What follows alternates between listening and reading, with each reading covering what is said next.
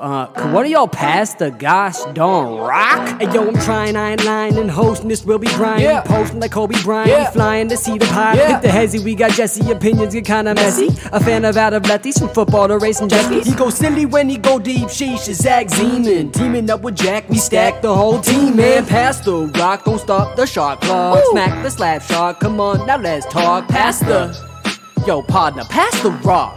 For real. What is up, Lost Tribe? Welcome to Pass the Rock, our next version of the interview sessions. I'm here, Jesse's here, and we are so glad to introduce our very special guest, current head coach of the Auburn Tigers men's basketball team, Division II national champion, and more, most importantly, 2009 Maccabi gold medalist, uh, proud member of the tribe, our friend Bruce Pearl. Bruce, how are you today? Uh, I'm great, Brian. Thank you, Jesse. Great to be with you guys today on the Lost Tribe. Yeah. No, we're excited. So we we have a lot of different topics: basketball, uh, Israel, all sorts of things in between. But let's start way back. Uh, did you envision being involved in sports when you were a kid? You know, looking forward to what careers you wanted to pursue, and what sports did you play as a kid? Yeah, no, I mean, I I, I was a really good athlete um, until I was about 15 years old. I might have been the best athlete in town until then, and God said, "No, you're not a really nice kid." And uh, all you do is want to beat people up and and outscore them and get picked first. And and I, I wasn't a very nice guy. And uh, uh, that all got taken a lot of it got taken away from me. But I played baseball uh, in high school and we won a, a league championship. And uh, uh, my basketball my football career my two best sports were very very limited because of some knee injuries. Mm-hmm. and I went to Boston College where I tried to walk on the basketball team got cut uh, but I got to know the the head coach, Dr. Tom Davis, a little bit and started working for him as a manager, worked for him for four years. Never a day did I ever think I would be a coach or get involved in sports. I was going to do something different with my life, including go to the military in Israel for go join the IDF for a few years. That was always my wow. goal. But the job got in the way when I got a chance to coach when I was 21 years old at Stanford. So I didn't see it coming. Yeah, that's awesome. Uh, so Jesse, move us into basketball. What do you got? Yeah, so like you just said, you got your start at coaching at just 21. As many years that you've been coaching, surely you've formed some big rivalries over the years. So if you could say who's your biggest rival as an opposing coach, or really who you want to beat the most when you guys face off? That's a great question. Look, I mean, right now it depends on that depends on where you are. You know, um, mm-hmm. you know, I'm at I'm at I'm at Auburn. My, my I want to beat Alabama more than anybody, mm-hmm. right? Uh, Georgia matters here at Auburn. And then, of course, the best teams in our league are Kentucky. Tennessee fired me. I like beating them. You know, I mean, it's just human nature, right? Um, but, uh, you know, I like beating the next team that's on the schedule. Um, you know, and then as far as the rivals are concerned, you know, I've just, I've, I've been doing this so long. Um, I'd like to think that whoever the top coach is in whatever league I've been in uh, at any level, whoever those guys are, those guys that I, those are the guys that I want to beat the most when you look at uh, kind of a similar question, what stadiums do you like going into? Maybe it's because the fans are really fired up and you want to disappoint uh, the home fans as the visiting team. What stadium do you like getting a victory in? Well, the toughest place I've ever coached in and to get a win was the Sports Center in Owensboro, Kentucky. Uh, the second that was Division Two. Yeah. The, the, the, the Division One uh, arena that's probably been the toughest has been Rupp. You know, so they're both located mm-hmm. right there in Kentucky. Uh, look, they love their basketball in Kentucky and they know their basketball in Kentucky. And so those are hard places to go in and uh, and, and and get wins. So over the many years you've been coaching, you've been on the front lines of recruiting for a lot of those years. Are there any prospects that you see as that one that got away? You know, the one that got away in Auburn was probably Jalen Green. Uh, Jalen mm-hmm. Green, who was the number two pick in the draft, he's with the Houston Rockets. He's uh he's an an, an NBA All Star, and uh, you know, just you know, he decided not to go to college. And I think if he had gone to college, he was going to be either us or Memphis. But I think it was we've got him on we got him on tape one day. Said it would have been Auburn, and yeah. uh, so I'm always I'm you know flattered by that that Jalen almost chose us, uh, and uh, that was probably one of the biggest fish to get away and he's got uh, you know your former player Jabari Smith as his teammate this year.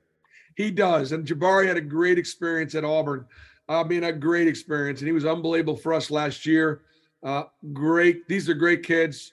hard workers. They're going to be really good together. And I'm sure that Jabari's telling him lots of stories about some of the things that he missed out in not coming to Auburn. But we all we, we wish Jalen and his, his mom and his sister, we wish them the very best. Awesome, awesome. So one of the things that I think has changed in the basketball and, and all collegiate sports landscape since you've uh, really in the last five years is this NIL, the new, new name, image, and likeness guidelines. Do you see there being a um, an advantage for schools that are in bigger cities that have connections to, you know, maybe bigger companies to be able to to offer some deals like that? Do you see that as an advantage in recruiting? If they're able to utilize those connections, I don't think uh, I think it would be an assumption that just because you're in a big city, you've right. got those kind of big connections because those big cities are usually where there's a lot of pro teams, mm-hmm. and mm-hmm. a lot of that marketing dollar is is going to NBA or NFL or NBA players. You come to a small community like Auburn, we are the pro team. And so there may not be as much money, time out, there's as much money. There may not be as much big business, but there's mm-hmm. a lot more interest. And and sure. like for example, our guys at Auburn, they have way more pro celebrity marketing status than some big time players in big time cities that are in college that are, you know, behind, you know, the Knicks and the Mets and the Yankees and the you know Giants, just for an example. So uh, yeah, I look, the NCAA was arrogant and ignorant for a long, long time, not understanding that everybody was making money except the players. And I've mm-hmm. always been a big guy believing in, in, the value of that tuition, room, board, books, and fees. That's things worth something. Sure. But the money got so big in the last 25 years that it, it outgrew it. And um, there's something wrong when you know Ed O'Bannon's playing a, a video game and and uh, and and the kid in the video game is looks, acts, moves, got the same numbers, the same color, just like him. That's yeah. Ed O'Bannon, and he should yep. be compensated for it. And now he's going to be able to be. Right, right. Yeah, absolutely. Ed O'Bannon's one of the the trailblazers in that uh, for sure. So you were one of the few Division One basketball coaches who never played basketball beyond the high school level. And someone over at ESPN made a ranking of all the coaches in the 2022 March Madness tournament as players, and they ranked you 68th. How did this, you know, growing up, not playing basketball beyond that level, did that put a chip on your shoulder or shape your work ethic and coaching? Not, not really. You know, not really, because uh, I'm not paid to play, right? I'm, I'm paid to coach, but I guarantee I wouldn't be ranked 68th as coaches and that's all that really matters. And I'm not stuck because I'm. You can see I got a little chip on my shoulder. So you want to come at me for not being a great athlete? That's that's okay. I'm not a great athlete, um, you know. And but that wasn't God's plan for me. And if mm-hmm. I had, if I had, if my knees got were healthy, I would have played college ball somewhere and a football, mm-hmm. basketball. I know I would have, but that mm-hmm. wasn't. That was what was stored. You know, sometimes things happen that are tragic for a reason you don't really know why and you actually pray and ask God, why? Why me? Why now? This doesn't make any sense. God's got a plan. He had a plan for my life, and and yep. uh, I, I'm grateful, you know, for the blessings and and the different directions and the twists and the turns that it's taken. Love that. Coach, uh, one of the best things about Lost Tribe is we get to work with you know over four thousand Jewish teens each and every day, and we have a very special intern. Uh, he's actually an Indiana Hoosier fan, uh, who wrote a few questions. So I'm going to ask one of those now. Uh, so you've been coaching for a long time, many different environments. With all your coaching experience, would you rather have a team that uh, has a love to win attitude or a hate to lose attitude? Boy, they're both valuable. Um, they're both valuable. Um, I don't. I don't know. It's a good question, but I don't know that there's a, there's a, the right answer. Mm-hmm. Um, mm-hmm. You've got to hate to lose. Um, it's got to make you sick. Um, it's got to hurt.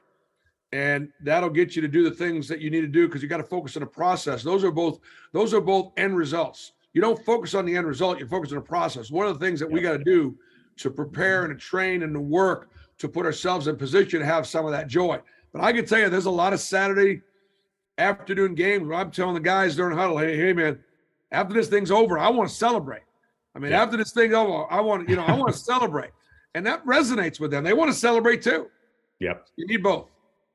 So staying on the same focus of celebrating, when Auburn got ranked number one uh, in the AP poll last year, how was like the mood in the locker room? But also, how did you guys keep a level head and stay humble throughout the season? Well, it took us a while to get there. Um, we uh, we we probably could have should have been one sooner, uh, but Gonzaga was one, and uh, you know rightfully so. They got a great program and uh, but way bigger name than than Auburn basketball, and so we were uh, we had to actually you know it took us a couple of weekends of finally we beat Kentucky in a game on a Saturday. I think Gonzaga may have lost it. It was enough to put us over the top. But for about four weeks, we were we were playing as well as anybody in the country. Uh, that success doesn't change us. We recognize that it's all about March and it's all about how you finish the season. Um, but I was very very proud of our kids for for uh, becoming number one. Coach, let's move on and talk a little bit about your Jewish journey. Um, uh, one question we ask all of our uh, interviewees is just What's one example of a time where you had to face anti-Semitism, whether in the athletic world or or outside of it, and and how did you overcome that? Well, you don't have you don't have enough time on your show to be able to. You're talking to somebody who was born in 1960.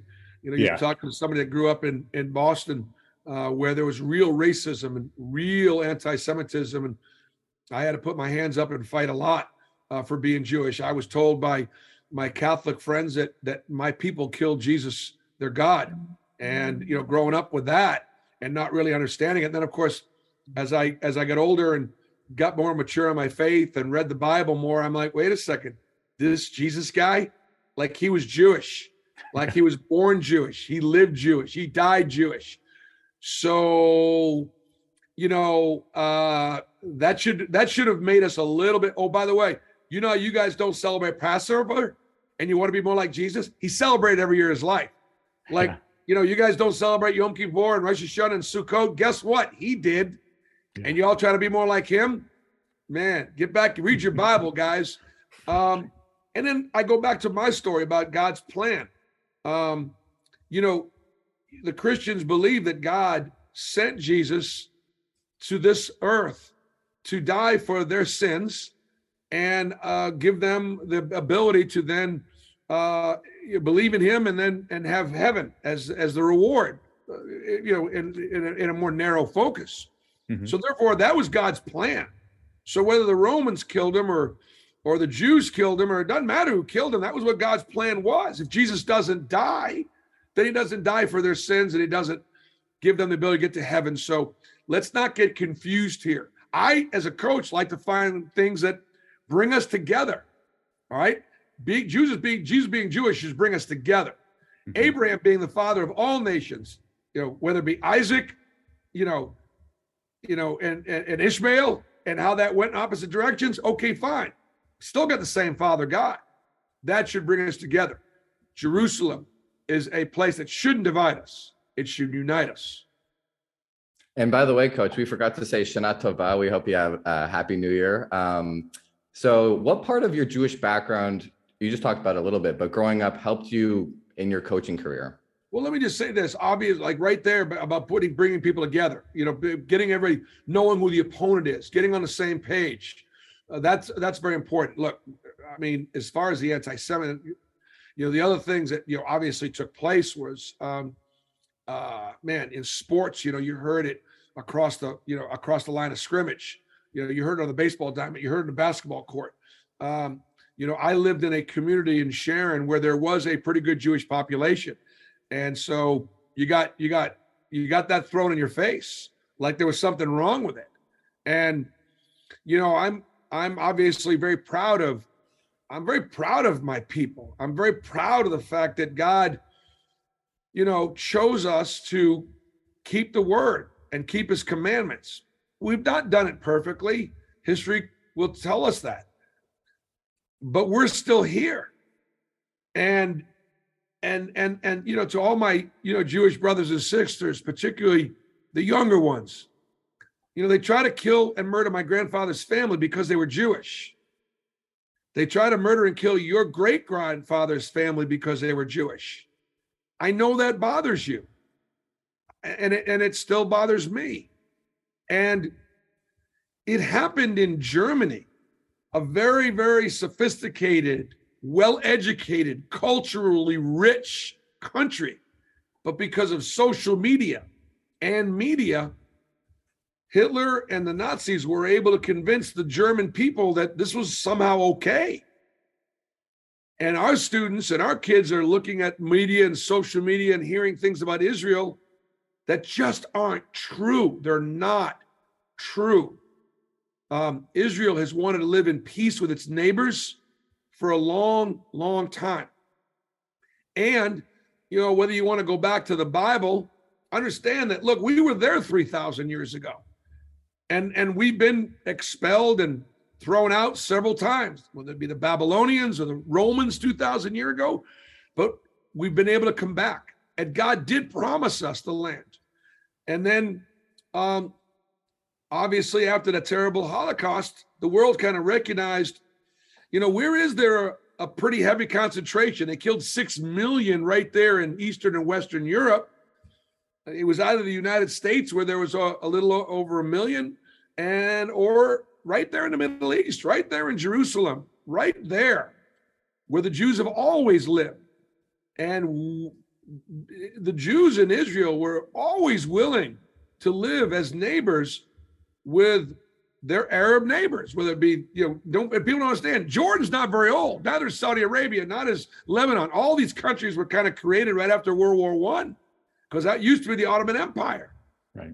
But they did not want to live with us as neighbors. They didn't and many still don't. But you know what is exciting? Many do. How about the Abraham Accords? I mean, mm-hmm. how about the fact that the United Arab Emirates had the courage to be able to do something that was very, very unpopular um, in the Arab world? Because you know what? It was in their best interest, and they love Israel and they love the Jewish people. And and what we're doing is we're seeing right now those who are going to stand with Israel and those that who want to be enemies of Israel. And the enemies are fewer. And so don't believe the BS that's out there about Israel being an apartheid state. Don't believe it. It's just not true. Uh, Israel, all Israel's doing is trying to protect its people from people that want to murder us. And I pray every day. And I actually work in the area of trying to help Israeli Arabs and Palestinians be successful in Israel because I want I want them to be the envy of the Arab world that the Arabs that are living in Israel are prospering. And I think I I think it's possible, but we've got to stand up for Israel because there are still many that want to destroy her, including right here in this country. Yeah, I mean, you're speaking right to Lost Tribe's mission of you know redefining what what Israel means, especially as it relates to social media. Let's talk about a time where you visited Israel in 2009 when you won the gold medal uh, at the Maccabi Games. What was that experience like, um, and and how did that all come about?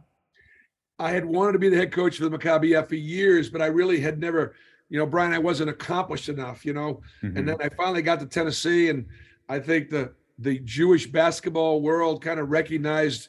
I guess there's some Jewish coach out there at Tennessee. He's been winning winning some championships. Must be okay.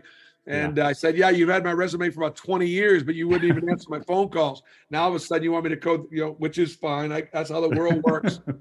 I took an amazing collection of young men, my son Steven included, uh, his, his best friend Steven Gruber. Uh, the best player we had with Danny Grunfeld, Ernie Grunfeld's son, mm-hmm. you know, Seth Laubin, Todd Golden, the head coach at Florida right now, was my point guard. Uh, Zach Rosen, Brian uh, uh, uh Cohen, uh, man, we just we had Dane Delegro. We had a wonderful, wonderful team, and um, uh, we won the gold. We beat Israel in the gold medal game, and uh, Israel doesn't lose at home very often. And I'm, I'm, I'm, I, we beat them in overtime, and we were getting screwed by the officials. They were Abraham, Isaac, and Jacob were refereeing the game. We were getting screwed. We still won. Oh, that's great. So, Coach, I've heard you talk a little bit about Mordechai, your Hebrew name. And here at Lost Tribe, we love telling the Purim story. We had a whole event surrounding uh, Purim this past year. Do you see a parallel with Mordechai giving Esther the courage to save the nation, you know, in being a coach? Yes. Yes. Every one of your listeners, every one of your listeners as part of this Lost Tribe, there's a little bit of Mordechai in all of them. Um, I believe my my grandparents gave me that name for that reason. Look, if if and I appreciate that. First of all, I want to ask the people that are listening to offer me the grace and forgive me because I'm I, I may have already said things that are upsetting to some. Um, please forgive me. Um, um, you know, we say never again, but what what what do we what does that mean, and what can we do, and um, and so if Mordecai had not spoken to, to Esther, who then be, obviously became Queen Esther, right? She may never have gone to the king um, to save her people, but Mordecai wasn't afraid of of of what might happen if he overstepped his bounds with with with with his niece and saying something to her. What if she took it the wrong way? She was she was in king's favor. She could have, but Mordecai knew that if if, if that that that Haman was going to be able to turn the king against the Jewish people, and there would be a slaughter because he'd seen them before and he saw another one coming. And God put Esther in that place and put Mordecai in that place to motivate Esther, encourage her. And she saved, she then had the courage to go save her people. And uh, and so say something, do something. Go visit Israel. Go visit Israel. Um, and and that and, and you'll see for yourself, and, and you'll obviously enjoy it. Um, right now, Iran is our sworn enemy. They just live a couple doors down. Lebanon to the north is ruled by Hezbollah. That's a proxy of Iran. That, that is not a, a, a real government. That's a terrorist state living right on Israel's border. And all they want to do is see Israel destroyed and annihilated. That's real. That's that that's real. And um, Iran, as a result, is is an enemy of the Jewish people, not the people of Iran, not the women right now that are fighting for their freedoms. No, they are not our enemies. They're our brothers and sisters. It's the extremist Islamic leadership. If you tell me that you want to kill me, if I have an opportunity to kill you first before you have a chance to kill me, guess what? I'm taking it. I'm taking it. You want to you want to kill my children? You got to go through me. And our young people need to understand that that's where it that is right now where it's at some, but at the same time, stop. Israel's doing so well right now. Jerusalem has never done better. Tel Aviv, the economy. You want to talk about freedom? Go to Tel Aviv. You'll see every color in the world. You'll see religious freedoms. You'll see, uh, uh, uh, you know, people of, of, of every gender, uh, uh, of every race, of every sexual orientation. It's it's a it's it's the maybe the freest society. Now, you want to kill people? You want to set off bombs? You want to you want to uh, do that? You're gonna you're gonna face the consequences. Coach, thank you so much. I, we have two more quick questions uh, for you. I know you got to run.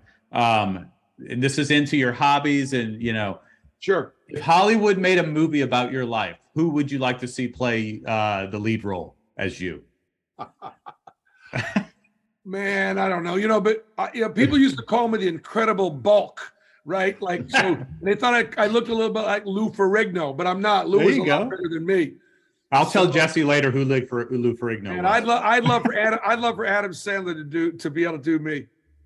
That's actually Perfect. what Brian Brian said that before, oh. or either Sandler or George Clooney. So yeah, oh, man. either one, either one.